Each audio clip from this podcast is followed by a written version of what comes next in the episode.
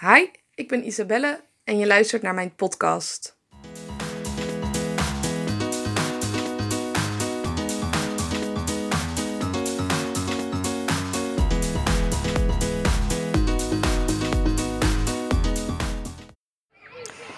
Ik uh, moet jullie wat bekennen eigenlijk.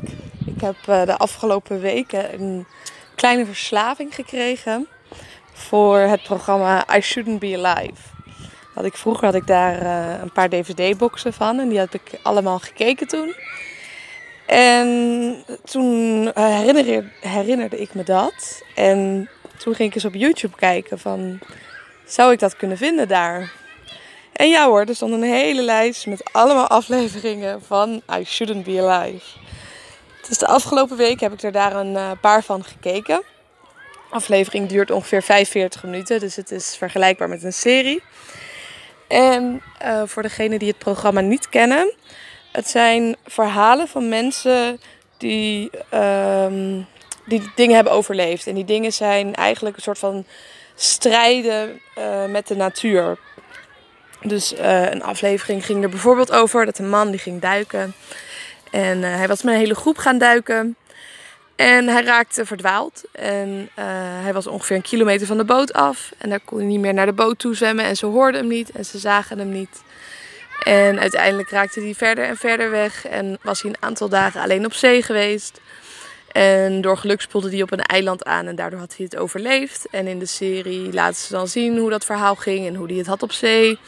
En wat er dan bijvoorbeeld voor zorgde dat hij het had overleefd. En wat ze ook zeker laten zien is wat ervoor zorgde dat hij in die situatie kwam. En dat vind ik heel interessant. Ik zal nog een uh, paar andere scenario's met je delen. Want deze man die koos ervoor om alleen te gaan duiken tegen alle ja, adviezen in van de experts. Die zeiden van je moet het samen doen. Er was bijvoorbeeld nog een man en die ging wandelen in de bergen. En op het moment dat hij ging wandelen was het prachtig weer. Hij had uh, bepakking mee, maar hij had ook wel uh, vishengels mee. Want hij ging ervan uit dat hij vis kon vangen en dat kon gaan bakken. Dus hij had niet heel veel eten mee. En hij ging slapen en hij werd wakker. En toen zag hij dat, uh, dat het gesneeuwd had. Het had behoorlijk gesneeuwd. En hij was bang dat hij daardoor eigenlijk de, de weg niet meer kon vinden. Want het zag er heel anders uit. Maar hij besloot om door te gaan. Om hè, te gaan vechten tegen de natuur als het ware. En dat hij dacht dat hij sterker was dan de natuur. En hij raakte gigantisch verdwaald. En hij viel van de berg. En um, brak een aantal botten. En werd gelukkig uiteindelijk gevonden. En dat, dat vind ik ook het mooie van de serie. Dat die mensen die dan in de put zitten. Die worden dan uiteindelijk uh, meestal door externe uh, hulptroepen worden ze gered. Een paar mensen lukt het om, uh, om zichzelf te redden. Zoals die man die was aangespoeld dan uh, op het eiland. Die, uh, die, die, ja, die had dan als het ware zichzelf gered. Dat is ook een man in de jungle.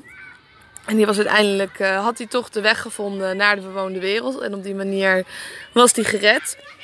Um, maar waar ik het, uh, wat, wat ik het interessante vind en waar ik het met jullie over wil hebben, is dat stukje van hè, dat je denkt dat je sterker bent dan de natuur en dat je tegen de, tegen de adviezen van alle experts in toch bepaalde dingen gaat doen. En ik heb het vaak over groot dromen en hè, uh, next level denken. En niet zomaar zeggen van hè, het is niet mogelijk, dus daarom doe ik het niet. Um, hè, ik heb zelf ook dingen gedaan ik heb uh, ja, bepaalde gewichten getild waarvan ik dacht dat het niet mogelijk was. En waarvan anderen zeiden, ja, het is echt niet mogelijk. Ik ben zelf genezen van een eetstoornis in redelijk korte tijd. Waarvan mensen zeiden, nee, dat duurt jaren als je al geneest. En de kans dat je doodgaat is ook heel groot. Um, maar dit waren geen professionals die dit tegen mij zeiden. Geen echte professionals. En de mensen die er echt verstand van hadden, die hadden wel kunnen zeggen van... Nou, er is echt wel een kans dat dit goed gaat komen. En daarnaast was er ook geen groot risico wat ik nam. Het is niet dat ik denk van oké, nou ja, wat is de best case scenario? Is dat ik nou, beter word en dat ik er sterker uitkom. De worst case scenario was niet dat ik, dat ik dood zou gaan, dat ik mijn leven op het spel zette. Het is niet roekeloos. En wat je, wat je ziet bij die mensen van het programma is dat de best case scenario is ja, het gaat goed. En dan nou ja, heb je even die adrenaline rush. Maar de worst case scenario is zoveel erger eigenlijk. Maar daar denken ze helemaal niet over na. dat, dat ze gewoon dood zouden kunnen gaan of uh, verminkt worden. Want bij een aantal zag je ook dat er toch wel ledematen afgehaald moesten worden. Ehm, of dat ze bepaalde ledematen niet meer konden bewegen. Of dat ze voor altijd met een stoma moesten leven. En ja, ik vraag me dan oprecht af van realiseer je dat wel als je een keuze gaat maken? Wat niet alleen de voordelen zijn van die keuze, maar ook de nadelen. En weeg die voordelen en nadelen uh, tegen elkaar uh, nou ja, af. En ga dan pas een beslissing maken. Zodat je niet achteraf zegt van ja, maar als ik dat had geweten, ja, dan had ik het heel anders gedaan. Want je had het kunnen bedenken. Dus kijk bij jezelf na als je een keuze gaat maken van hè, is het een, een veilige keuze die ik maak, waarbij er eigenlijk alleen maar voordelen zijn en geen nadelen. Maar de voordelen zijn ook niet heel sterk. Dus het is eigenlijk nog binnen je comfortzone. Is het een stretch die je maakt? Dus ga je uit die comfortzone het zou een beetje mis kunnen gaan. Maar de winsten die je kan behalen zijn zo hoog dat je het eigenlijk wel moet doen. Ook al vind je het heel spannend. Of is het een dusdanige stretch dat hè, het zou je voordeel op kunnen leveren. Maar als het misgaat zijn er zoveel nadelen. En er is een hele kleine kans dat het goed gaat. Want je bent op dat moment er nog helemaal niet klaar voor. Vraag je dan af, zou ik het wel echt doen? Als ik nu zou zeggen van, hè, ik ga ongetraind, ga ik de Mount Everest beklimmen, dan zou iedereen zeggen, je bent gek. En als iemand anders zou zeggen van, ik ga ongetraind aan een uh, marathon meedoen. Ja, de eerste man die dat deed, die viel gewoon hartstikke dood neer. Daar is het hele idee van de marathon uh, vandaan gekomen. Dat een man, die moest een boodschap overbrengen. En die rende van het ene dorp naar het andere dorp. En die gaf de boodschap. En daarna was hij dusdanig over vermoeid dat hij dood neerviel. En denk dus goed na voordat je een bepaalde keuze maakt.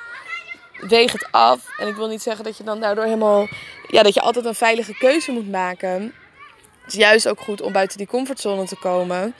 Maar echt een onveilige keuze zou ik je niet aanraden om te doen. En zeker niet als je niet voorbereid bent. Bedankt voor het luisteren naar mijn podcast. Ik hoop dat ik je even power heb kunnen geven. En een inzicht dat je denkt, damn, nu kan ik weer even gaan. Vergeet me niet te volgen op Instagram, isabellelifts. Of mijn site even te bezoeken, isabelleveteris.com.